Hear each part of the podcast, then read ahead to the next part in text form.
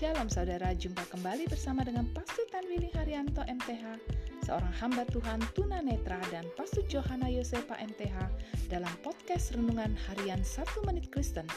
Di dalam podcast ini, kami membagikan kebenaran dari Alkitab yang dimulai dari kitab kejadian sampai kitab Wahyu. Selamat menikmati.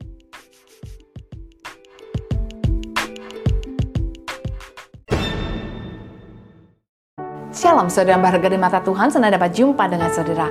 Hari ini firman Allah menasihati kita untuk tidak mengulangi dosa. Tuhan memberikan perintah-perintah ini kepada Musa bahwa inilah peraturan bagi orang-orang yang secara tidak sengaja telah melanggar salah satu hukum Tuhan. Apakah saudara telah melakukan sesuatu yang salah tanpa menyadari dan baru kemudian mengetahuinya? Meskipun dosa saudara tanpa sengaja, tetapi itu tetaplah dosa.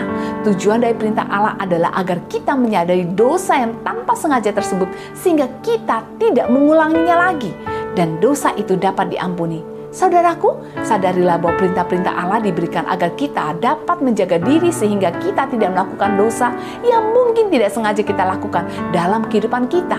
Dan ketika kita telah berbuat dosa, datanglah kepada Allah yang penuh kasih dan pengampunan. Karena firman Allah mengatakan, tetapi kalau kita mengakui dosa-dosa kita kepada Allah, ia akan menepati janjinya dan melakukan apa yang adil.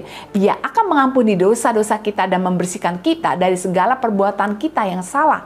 Untuk itu, datanglah dan mintalah pengampunan dosa di dalam Yesus Kristus. Amin.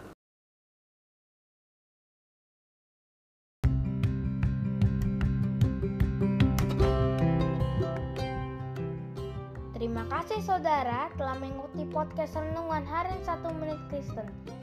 Doa kami, kiranya kebenaran yang saudara terima akan membuat saudara semakin berakar di dalam Tuhan dan bertumbuh dan berbuah lebat di dalam Tuhan. Tuhan Yesus memberkati.